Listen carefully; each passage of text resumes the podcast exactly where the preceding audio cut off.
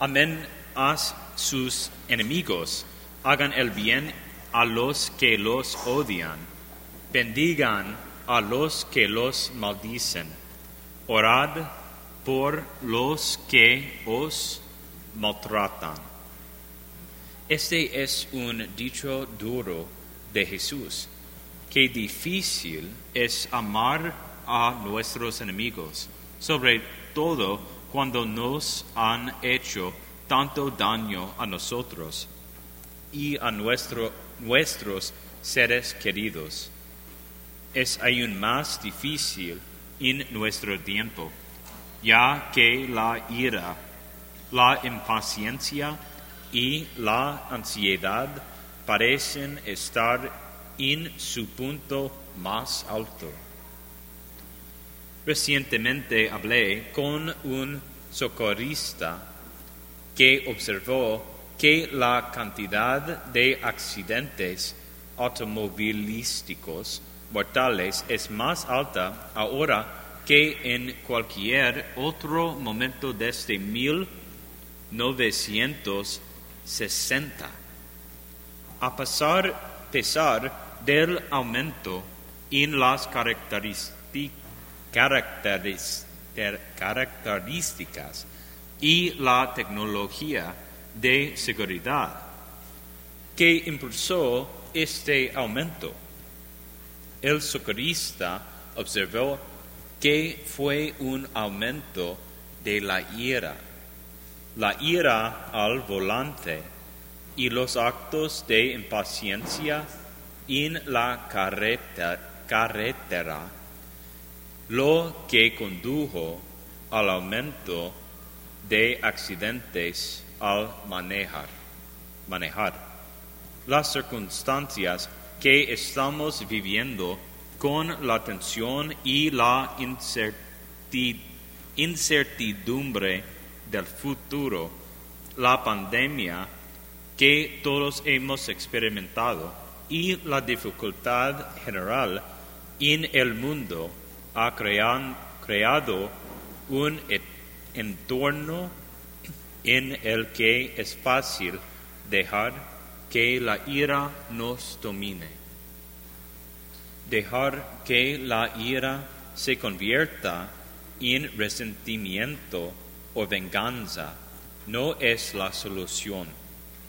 Esto solo conduce a nuestra propia destrucción. La ira que llega hasta el corazón es como un veneno que nos lleva por caminos más profundos y oscuros que solo conducen al dolor y la falta de esperanza en nuestra vida. Este es uno de los siete pecados mortales o capitales, como también se les conoce, que nos aleja de la virtud de la generosidad, del perdón, que debemos practicar y que nos lleva a la vida de santidad que Jesús nos muestra.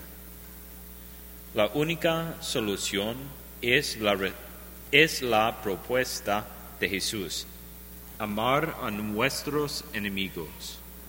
Aún así, es más fácil decirlo que hacerlo. ¿Cómo podemos superar nuestra ira, especialmente si es una ira justificada? Nuestra respuesta a la injusticia o al dolor. No, tormen, no toda ira es mal. Um, una vez uh, ira es um, justificada en circunstancias uh, más o menos uh, injusticia y dolor, pero ira uh, como si um, la pecado es uh, muy difícil.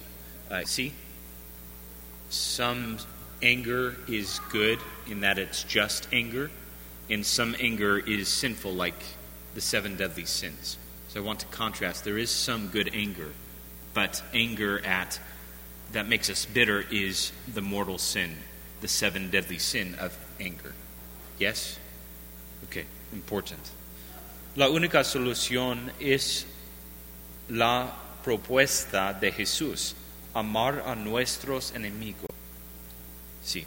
Hay tres formas prácticas de su- superar la ira hacia otro: gratitud, piedad y caridad. Cuando respondemos al mal o al dolor con gratitud, demostramos que somos más grande, grandes que nuestras propias heridas. Al dar gracias a Dios por las cosas buenas que nos ha dado, mostramos que, si bien el dolor es muy doloroso, es pequeño en comparación con los maravillosos dones que hemos recibido. Tal vez incluso podamos dar gracias a la persona que nos ha hecho daño por algunas de, los, de las cosas buenas que hemos recibido de ella, aunque nos haya hecho daño en otras cosas. La gratitud nos permite ser más grandes que nuestros dolores y heridas. La piedad nos permite tener compasión de aquellos que nos han hecho daño. Se parece a esto: para que mi enemigo me haya dañado tan profundamente, debe ser una persona muy quebrantada. El daño que me infligieron es solo un pequeño reflejo del daño que se les ha hecho a ellos. Dios, ten piedad de ellos y cúralos de sus heridas. Al tener tal actitud, podemos comenzar a liberar la ira contra alguien que nos ha hecho daño al comprender que las personas quebrantadas hacen cosas quebrantadas. Excepto por la gracia de Dios, podemos estar haciendo las mismas cosas si sufrimos. Nos permite recordar que son humanos e incluso orar y tener compasión de ellos por todas las heridas que han recibido. Todavía hay una manera aún mejor de responder a nuestra ira hacia un enemigo: el amor mismo. Cuando verdaderamente amamos a nuestros enemigos, ejemplificamos, ejemplificamos las enseñanzas de Jesús y actuamos como David hacia su perseguidor Saúl. Cuando hemos usado la gratitud y la piedad lo suficiente, abrimos la puerta al amor. El amor hacia nuestras, nuestros enemigos puede verse así: a pesar de los mejores esfuerzos de esta persona para dañar a otros y mant- mantenerse fuera del cielo, voy a ofrecer el sufrimiento y el daño que me han infligido por su salvación.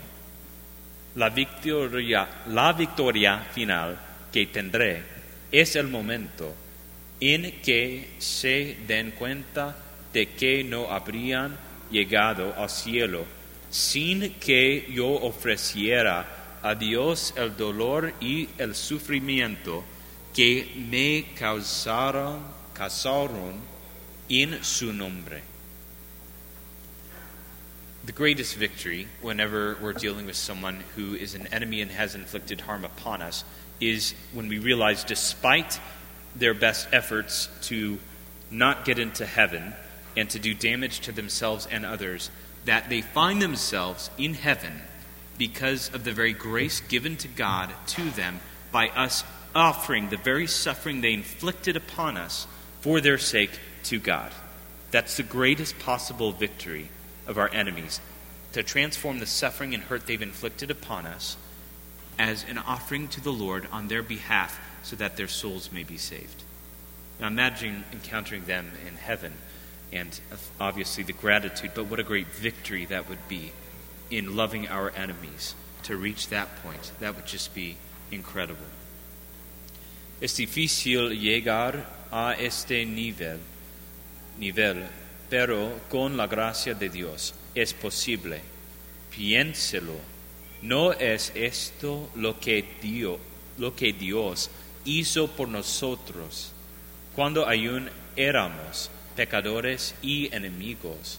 Él nos reconcilió consigo mismo y tomó el mismo sufrimiento que nuestros pecados le infligieron en la cruz como el medio para redimirnos y llevarnos al cielo.